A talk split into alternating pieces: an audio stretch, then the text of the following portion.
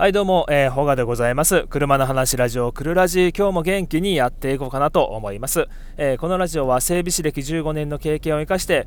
車について役立つ情報とか整備士の日常などを話していくラジオでございます。はい、皆様おはようございます。本日は11月14日だっけ、日曜日、となってますね。はい、まったりしながら聞いてくださっている方、今日もご視聴ありがとうございます。はい、で今日の話題なんですけど、ちょっと車の技術の中でちょっと新しい、技術の話題を取り上げていこうかなと思います。はい、一応それがスマホのデジタルキーの話題でございます。今日はスマホのデジタルキーについてちょっと話していこうと思います。よろしくどうぞ。はい、で皆さん今乗ってる車どうかな、結構スマートキー、鍵をバッグの中に持ってるだけでロックとアンロックはして、ドアのロックアンロックはやってくれて、でそのまんま車に乗り込んでプッシュスタートでエンジンかけるよみたいな、車スマートキーを使ってる人は結構多いと思います。でこれから先ね、おそらくそのスマートキーもなくなってくるんじゃないかなと、思います。でそのスマートキーの代わりになるのが、スマホ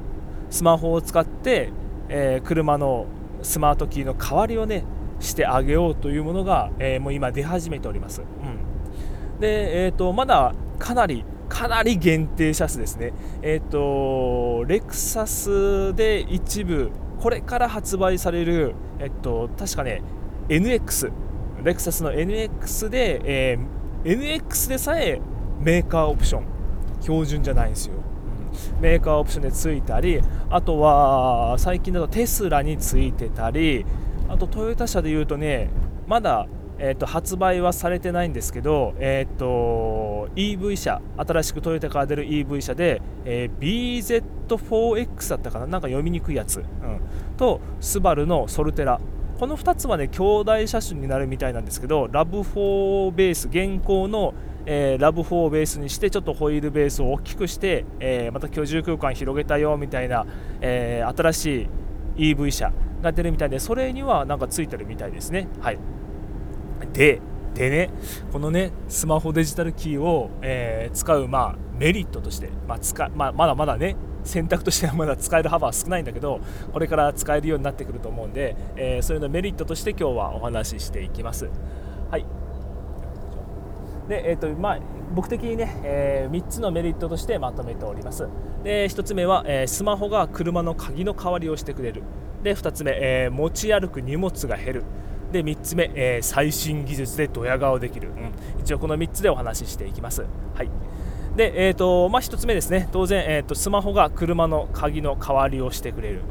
これはもうめちゃくちゃ便利でしょう。今スマートキーでも大概便利だけど、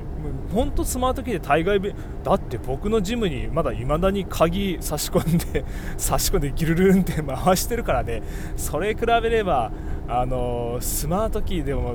めちゃくちゃね便利なんだけど、それを上回ってもうスマホでできるんですよ。車のエンジンのかけたりロックが、いやこれねめちゃくちゃ僕欲しいですね。で構造としては当然、車とスマホを Bluetooth でつないで1回登録して、これはねなんか専用アプリがあるみたいですね。専用アプリ使って車と Bluetooth 登録して、事前登録、みたいなやつしといて、で、使えるようにするっていうのがざっくりしたところなんですけど、そういいよね。でこれねすごいのは鍵のシェアができるんですよ、登録した人と。だから、家族とか、今日一緒に旅行に行くよみたいな友人とかと一時的にシェアするとかいうこともできるので、だからそうすると、例えば数人で家族旅行、友達と旅行とかするときに、鍵の持ち主が、例えばトイレに行ってて他の人は、鍵も当然持ってないからね、で車の中に入れなくてちょっと車の持ち主が帰ってくるまで待ってるっていうシチュエーションは割とよくある話です。でここでシェアしてれば、鍵の持ち主がいなくても車の中に乗って待っておくということもできたりします。これはスマホで今のスマートキーでも代用なんかちょっと考えればなんかできそうな気はするけど、まあ、こういう機能もね、ついてるようでございますよ、うん、で、2つ目持ち歩く荷物が減る。ここがね、このデジタルキーの、一番の僕魅力じゃないかなと思います。男性の方で僕とかはまあバッグとかを普段は、仕事行くときは着替えとか持っていくんでバッグ持っていくんですけど、普段プライベートで行動するときは特にバッグとか持ち歩かないです。スマホ、財布、車の鍵、この3点セットをポケットに入れてるんですけど、結構ねパンパンになるんですよね。パンパンになるから実際車に乗るときはもうポケットの中身全部助手席にジャラッと置いちゃうんだけど、だからこの3点セット、スマホ、車の鍵、財布の中の車の鍵がなくなるだけでもめっちゃポケットがパンパンにならずに楽になるんで、ここはすごいメリットだと思う、でプラスね、忘れ物が減りますよね当然、持っていくその3点セットのうち1つがなくていいんだから、よく忘れ物をする人とか、あとまた出先で用事終わってじゃあ帰るよっていう時に、そう車の鍵持ってるんだっけ、スマホ持ってるんだっけ、財布持ってるんだっけみたいな、確認事項として、単純に車の鍵がなくていいので、ここはねめちゃくちゃいいな。でどうだろう、ちょっと話それるけど、新しい家とかで、新築とか建てる人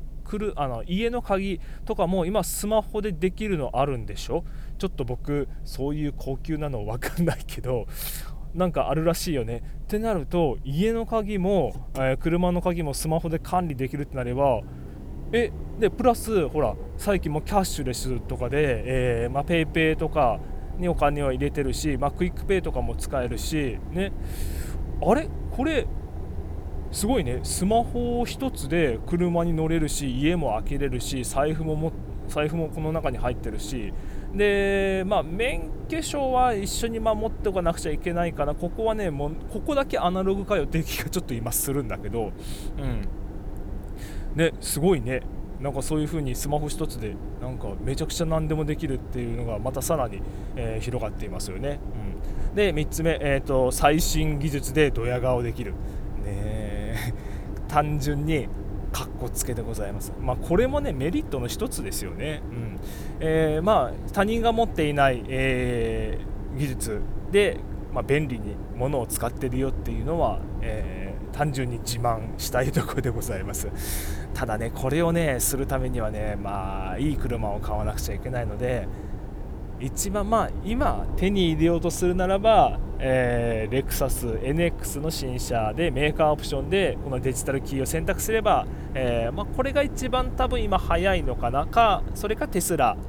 を使うかっていう感じなんで、まだまだだけど普及として車の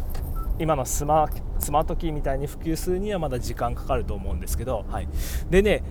一応これで今メリットばかり話してきたんですけど、気をつけることっていうのも逆にあると思うんですよ。っていうのがやっぱりこれをすることによってスマホへの依存度がめちゃくちゃ上がります。当然めちゃくちゃスマホへの依存度が上がります。っていうことはですよ、この前の僕みたいにいきなりスマホがフリーズしちゃって電源入らなくなったとか、落として割っちゃったとか、飲みに行っててなくしちゃったとか、そういう時のダメージはめちゃくちゃでかいよね。だからよくスマホなくす人とか落としてね傷入れちゃう人とかいると思うんだけど、そういう時のショックはね計り知れないものがありますね。ちょっと便利は便利だけどリスク分散っていうことを考えるとちょっと危ないかなっていう気は個人的にはしております。で、今日の話をまとめていきますと、スマホのデジタルキーの話をしてきました。今車でねスマートキーで、車に乗り込んでエンジンかけるってことは割と普通なんですけど、もうそのスマートキーさえ今自分が、あなたが持っているこのスマホでそれさえももう一緒にしちゃおうっていう考えの最新技術でございます。ただこれね今のところまだ現行で使える車というのはかなり限られております。一番近いところで、レクサス NX に、メーカーオプション、あとはテスラ社の車で、使える車が、あります。であとこれから出てくるトヨタ社、bZ4X とスバルの、名前忘れちゃった、ステラじゃなくてカステラみたいな、何だったっけ、ソルテラごめんなさいね、ソルテラ、についてるようですね。まだまだ、これから出始めてくる技術で、ございます。ただ出てくると便利なんだけどスマホに何でもかんでも詰め込んじゃうと実際スマホがぶっ壊れた時にめちゃくちゃ焦るよっていうことも、ございますので、そういう小話みたいな感じでございました。はい、皆様いかがお過ごしでしょうか。今日は寒い？そっちあなたのところ寒いかな？あったかいかな？あったかいとこはないと思うけど、もうこういうね冬になってくるとね、僕は整備工場で働いてるんだけど基本外じゃないですか。工場内にヒーターとかはあったりするんだけどもうこうなるとね事務所にはお客さん来るから暖房ガンガンかけてるんで、工場内のヒヤッとした空気と事務所内のムワッとした暖房の行き来をするとちょっと気分が悪くなったりするんで、暖房のかけすぎのかかってるところに行くとちょっと昼間マジで暑っ、何この暑さっていう風に、なるっていうちょっとどうでもいい話を挟んでみました。はい、それじゃあね、皆様体調お気をつけて、お過ごしくださいませ。明日は私、仕事が休みの日なんでもしかしたら更新しないかも、いや更新するかもあんま休んじゃうとね、やっぱりちょっと今どうかな、今日は結構喋りの感覚が戻ってきたような、今日は楽に話せたな、やっぱり毎日やることが、筋トレみたいな感じでいいのかな、はい、それじゃあちょっと終わりがないので、この辺で失礼いたします。また明日お会いいたしましょう。バイバイ。